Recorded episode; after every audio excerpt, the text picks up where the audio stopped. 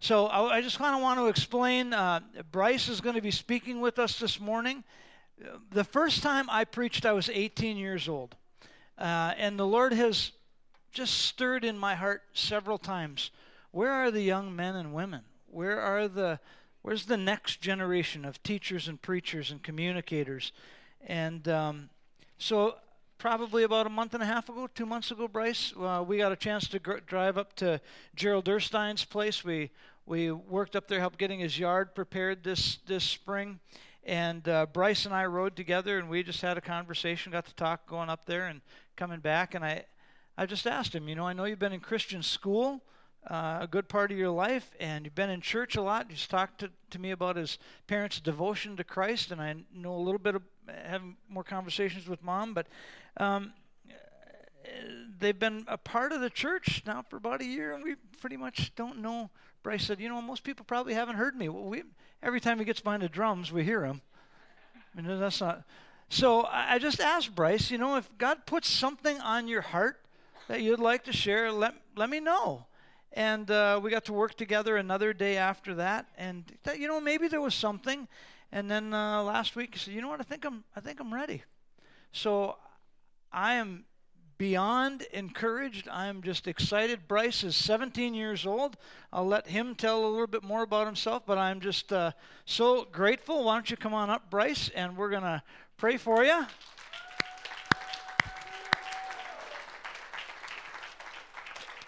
Yeah, there you go.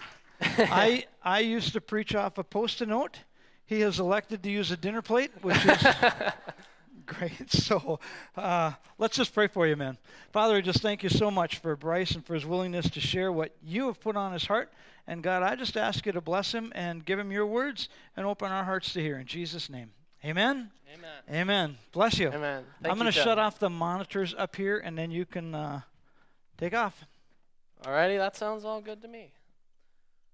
Well, I would like to start off by uh, saying good morning. Come on. All right, here we're going to try that again, okay? Good morning! Hey, now you're starting to sound like someone a little more excited than a Catholic church. oh, oh, I heard an O back there, you know. Well, uh, like Pastor Tim said, I'm I'm 17 years old. My name is Bryce Grabansky. I grew up in uh, rural North Dakota with my family, obviously.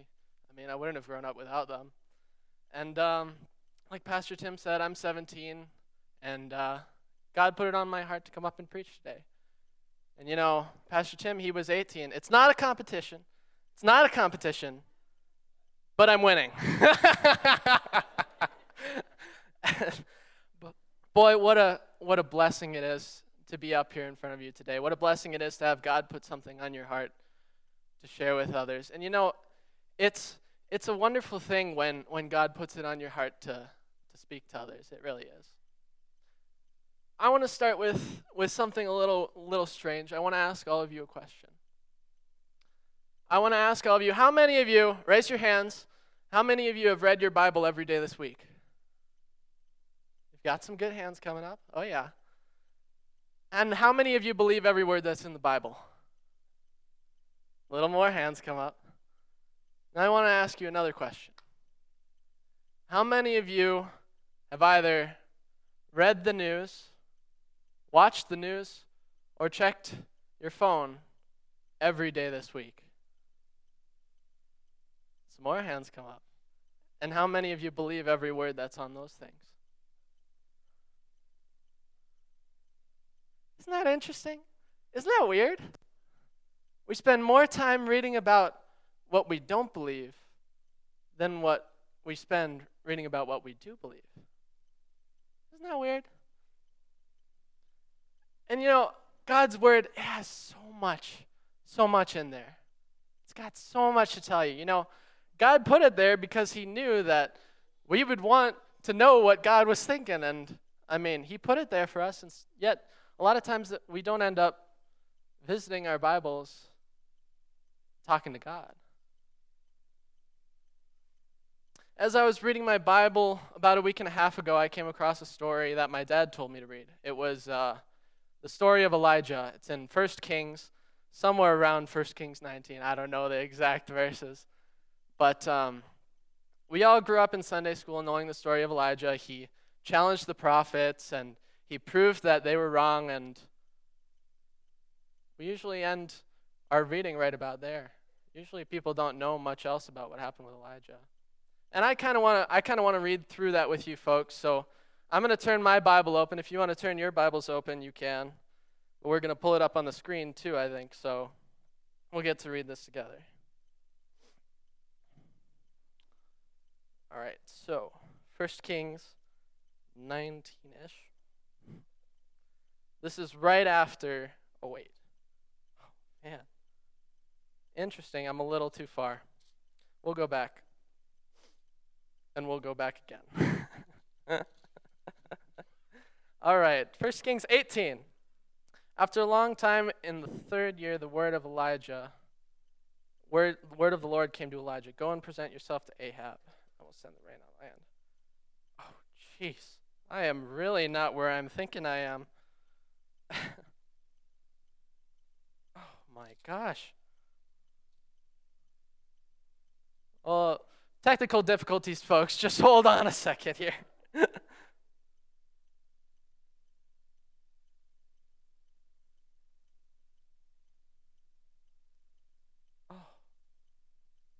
All right, I was right.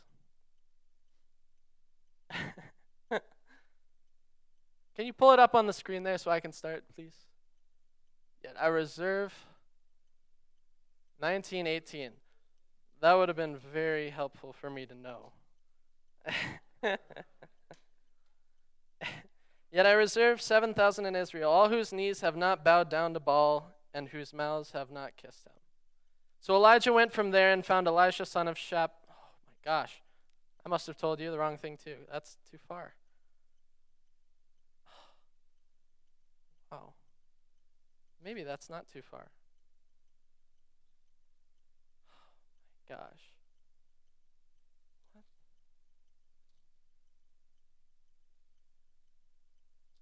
My, I am just all over the place today. Well, I'm going to start from 1840 because that's where I meant to start from.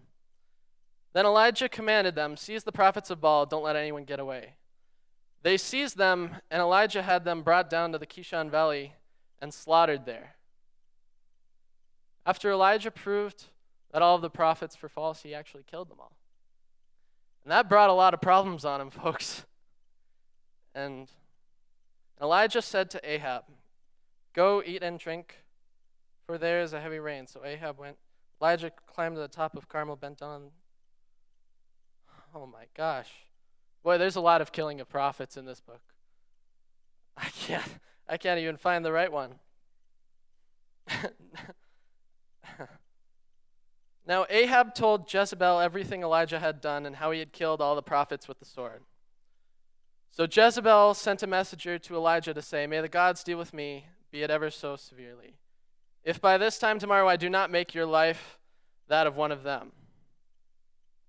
He got a death threat from the king after he killed all his prophets. Elijah was afraid and ran for his life. Expected that one.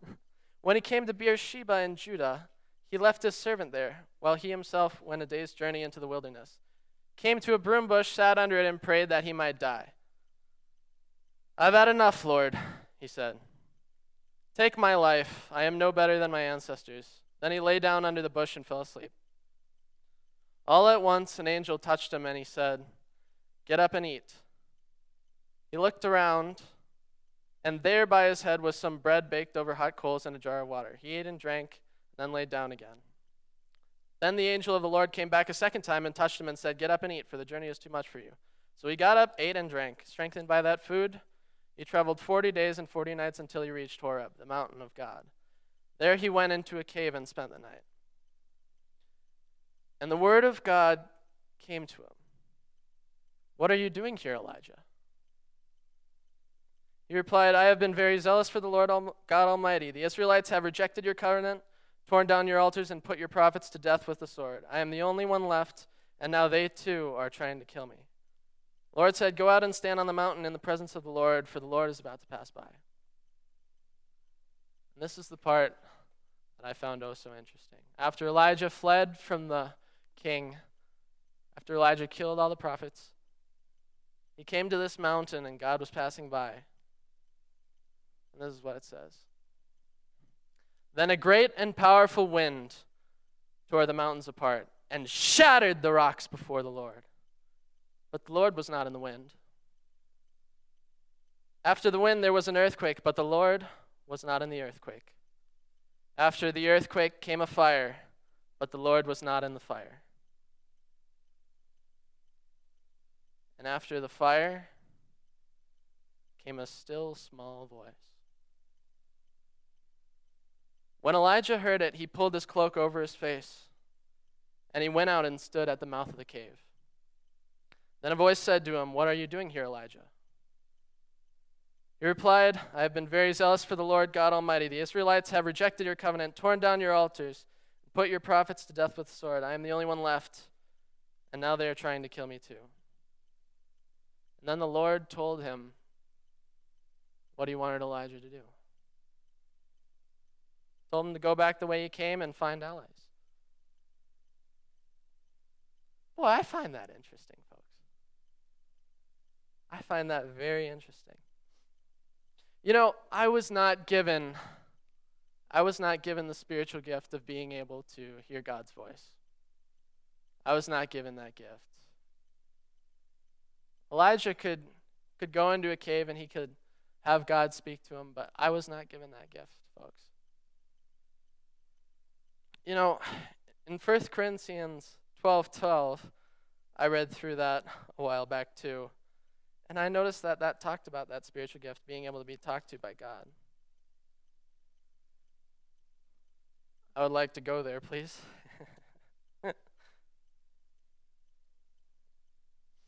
Just as a body, though one, has many parts, but all its many parts form one body, so it is with Christ. For we were all baptized by one Spirit as to form one body, whether the Jews or Gentiles, slave or free, and we were all given one Spirit to drink. Even so, the body is not made up of one part, but many. Now, if the foot should say, Because I am not a hand, I do not belong to the body, it would not for that reason stop being part of the body. Folks, Paul was talking to the church in Corinth about spiritual gifts. He was talking about uh, a problem where they thought that if you did not have a spiritual gift of being able to prophesy, or you couldn't talk to God, or you couldn't speak in tongues, that you would not be a Christian that you did not know God. Folks, Paul is writing them and telling them that's not true. God made you all different. God gave you all different spiritual gifts so that you could serve as different parts of the body. And I'm part of the body, whatever part that be an ear, a foot. I'm the part that doesn't have that spiritual gifts, folks.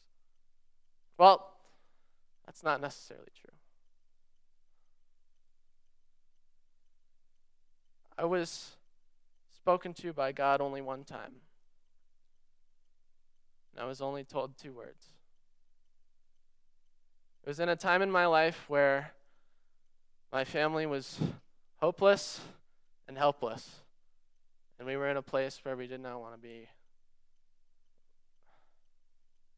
We had been kicked out of our church because we stood up for what was right, because we stood up for the Bible. In that church, they wanted to rewrite the Bible. Talk about a hard job. I wouldn't be qualified to rewrite the Bible myself, but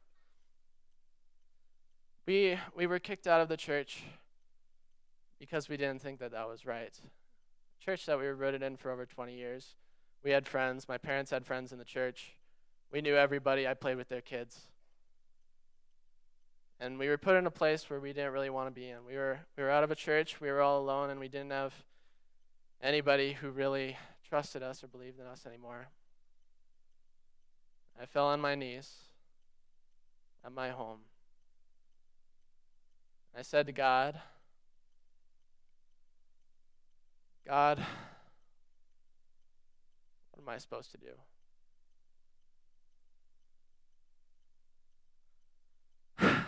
I asked God, what am I supposed to do? You put me in this place. All my friends have left me. They won't talk to me anymore. My mom is crying in the other room. My dad is angry at everybody. You put him out. Put him out of his own friend group. I fell on my knees and I said, God, what am I supposed to do? What do I do here? And then God spoke to me. He said two words. He said, Be still. Can you believe that? Can you believe that? oh, oh, come on. God told me to be still. Have you seen me up there? I am drumming all the time. I'm making a lot of noise. I'm moving around all the time. You know, my dad used to tell me, Bryce, you're a championship kickboxer. And I said, What? Dad, I've never kickboxed in my life. He says, Oh, yeah. When I was sleeping in your bed with you, you kicked me just about a thousand times. you never lost either. I was moving even, even in my sleep, folks, and God came down to me and He told me to be still. Isn't that weird? Isn't that strange? And that makes me think of another verse. It's it's Psalm. We can put it up on the screen. Psalm 46. It says, "Be still and know that I am God. I will be exalted among the nations. I will be exalted in the earth." There it was again. Be still.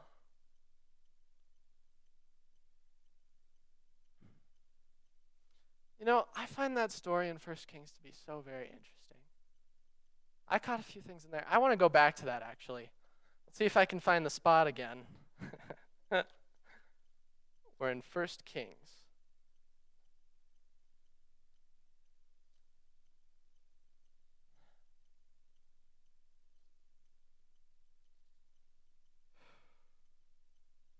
Keeps moving on me.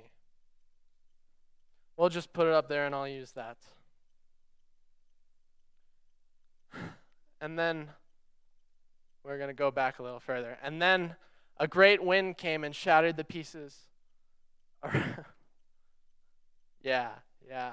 Go stand on the pre- mountain in the presence of the Lord, for the Lord is about to pass by. Then a great and powerful wind tore the mountains apart and shattered the rocks before the Lord. The Lord was not in the wind. And after the wind, there was an earthquake, but the Lord was not in the earthquake. And then there came a fire, but the Lord was not in the fire. And after the fire came a still, small voice. No, I find that verse so interesting, folks. I find it interesting that God chose God chose to say he was not in the earthquake, he was not in the fire, he was not in the wind. I find it so so weird that he says those things. You know, growing up in my house, I hated commercials. I, I mean, I really hate commercials. You know, I didn't start hating them because every once in a while it would show me a cool Lego set and I'd go bother my parents to buy me it. but after a while, I started to hate commercials. You know, it, it was always I was getting in the way of me watching my TV show. I would be watching my show, I'd be having a great time, and then all of a sudden on comes a commercial. What the heck is this doing up here? What's this? I always hated commercials. You know, on my way from church, on my way home from church last Sunday, I went and I stopped at a little Cenex at a four way stoplight just outside of DL. I pulled up there, put my credit card in the deal, took off the pump, started unscrewing my unscrewing my gas cap and all of a sudden buy our juice cleanse. This is good for you. This will make you healthy. This will make you happy. This is the best thing that's ever co-. i just about jumped over my car. I was really startled folks and i was not expecting that either. I look over just above where i put my credit card in and there is a little screen only a big. They're playing a commercial as I'm filling up my car with gas. you know how agonizing that would be to me, folks. and as I'm filling up my car with gas, I step back. Just a little ways. I step back and I look up. I say, God, noise is noise anywhere, isn't it? You know, nowadays, there's so much stuff grabbing at your attention. I think that the average the average amount of times that an American checks their phone in a day is like 230 sometimes. Isn't that crazy? We read the newspaper, what, every day? Watch the news, what, every day? You know, amusement parks, even. Amusement parks, amusement. That literally translates to not quiet, not still. Go to an amusement park to have stuff jumping out on you, exciting you. Folks, we crave. We crave that attention. We crave that excitement. But I find something so interesting about, about what Elijah did. It's when, when there was that great wind and the great earthquake and the great fire, Elijah didn't pay any attention to it. If you go back there, it actually says that he covered his head with his cloak. He's trying to hide from the noise. Putting his over this head. Can you imagine? Can you imagine me pumping my gas, putting my head over my head? No, no commercials, don't do it. Not many people do that, you know. I thought it was so interesting that Elijah did that. And I find it interesting how afterwards, after he pulled his cloak over his head, he was able to hear what God was trying to tell him. I find that so interesting that he paid no attention. Folks, you know, over these past two months, I have been astounded. I really have been.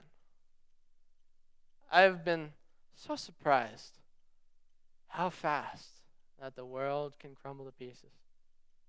So, so very, very surprised. How little it takes to shake the entire world. All it took was a little bitty virus.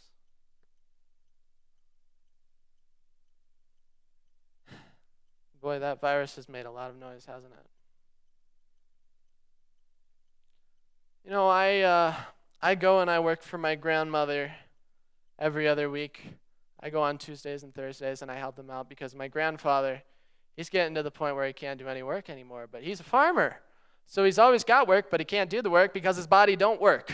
so I got to work. so I go down there every Tuesday and Thursday to help them out to do my grandfather's jobs for him. And uh, this particular Tuesday, my grandmother had to go into town, and my grandfather was napping in the other room. And I was uh, I was sitting at the dinner table watching him, and I uh, looked down, and right in front of me there was a newspaper. Now, not my smartest decision, but I decided that I'd read the newspaper today. I looked at the front page. It read, "Coronavirus death toll in North Dakota reaches 100." Read about the victims. And my second least intelligent decision of the day, I decided to read again. I flipped to the page where it was talking about people who had died from coronavirus.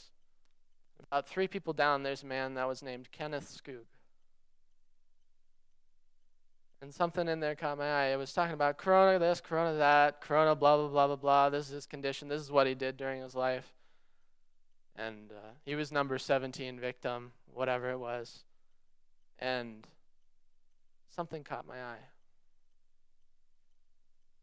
Mr. Skoog's daughter had given a testimony about the last moments that they got to spend with him before he died. And um, she talks about this event. She says, they were all around him on his deathbed. He was sitting there. They were all crying around him. They were holding his hands, praying for him. And Mr. Skoog said something very profound He said, Don't worry about me. Daughter, What? What do you, what do you mean, Dad? He says it again. He says, Don't worry about me. She says, Dad, how can I not worry about you? You're dying. How can I not be worried about you right now? He says a third time, Don't worry about me. Because nothing will ever compare to the suffering that our Lord and Savior Jesus Christ suffered on the cross for us. Not even this virus. And if that's not enough for you, I know where I'm going. I know this is the last time I'll probably ever see you. So goodbye, and I can't wait until I get to see you again. And that was the last time that anybody saw Kenneth Skoog before he died, aside from nurses and doctors. Mr. Skoog died there weeks later alone. No family around him. Nobody ushering him into heaven. Folks, that is not right. Coronavirus has made a lot of noise, and oh boy, a lot of noise. A lot of places are hearing it. Hospitals are hearing it. They closed down their visitation to the dying folks that would like to see their kids. There's a lot of noise everywhere. Folks, I, I find that story, Elijah, so interesting. Came a great wind. God was not in the wind. And a great earthquake that shook the earth. God was not in the earthquake. And a great fire. God wasn't in the fire. Elijah had to cover his head so that he could hear a still small voice. Folks, this noise is relentless. And we crave it too, on top of that. There's a lot of noise all around us, and it is trying to take us away from God. I don't understand I don't understand how you can expect to hear a still small voice through all that noise. You know, I was driving in my car not too long ago, and I uh,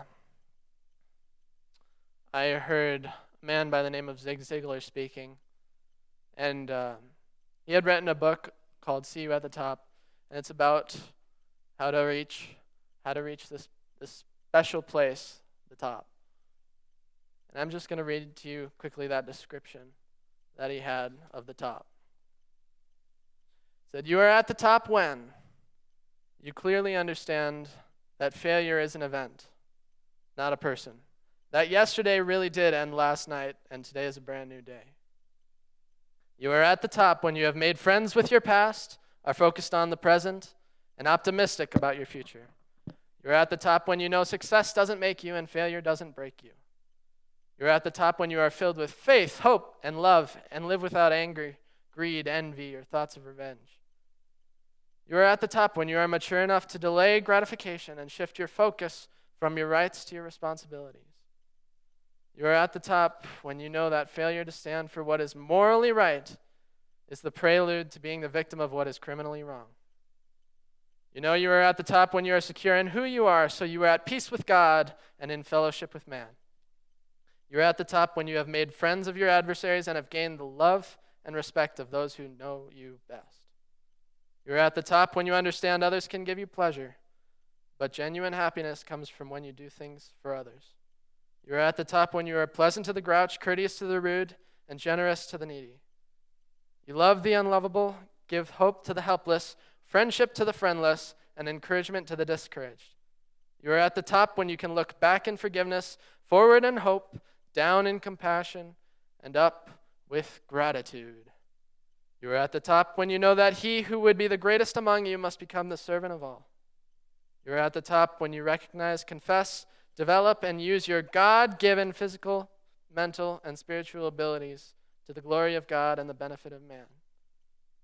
You are at the top when you stand in front of the creator of the universe, and he says to you, Well done, my good and faithful servant.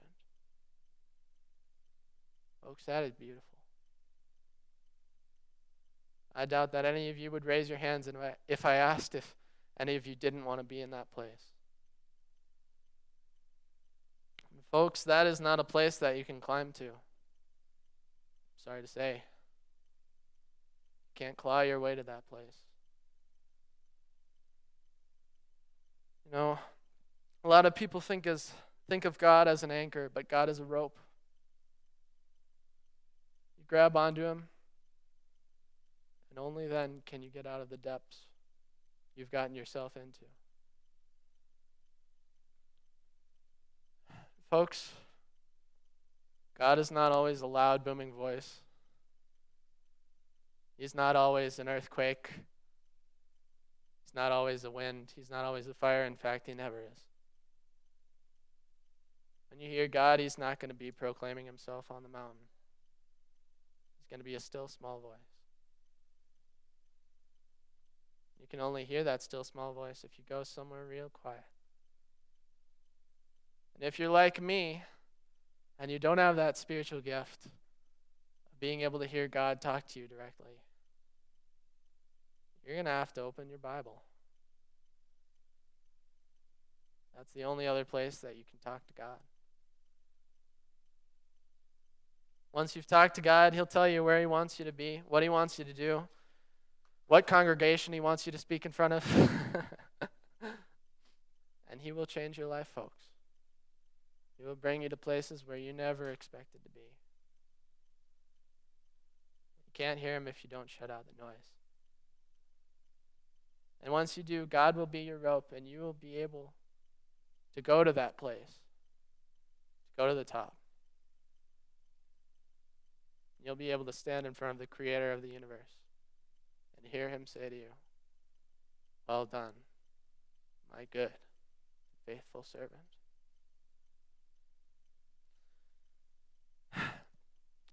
Now, I'm just a 17 year old baby Christian. That's all I am. Beat Tim. that's all I am. You're not going to get anything from me. I can talk to you about what God has been telling me, but that's not what God's trying to tell you. You know, we come to church every Sunday and we expect that to be enough for God. We come to church and we praise the Lord. I was a victim of it. I used to do it.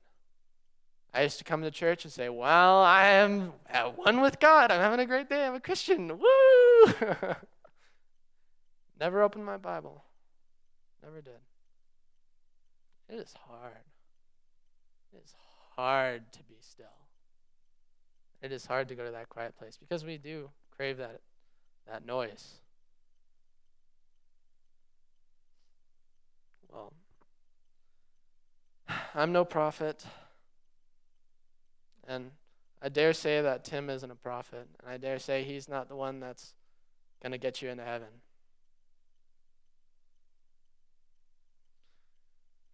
So, folks, I would like to thank you for letting me come up and speak, fumble around with my papers for a while, and have an all around hard time.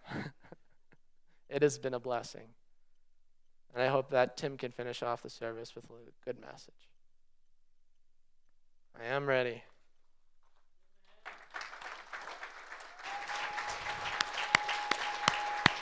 Good job, man. Good job.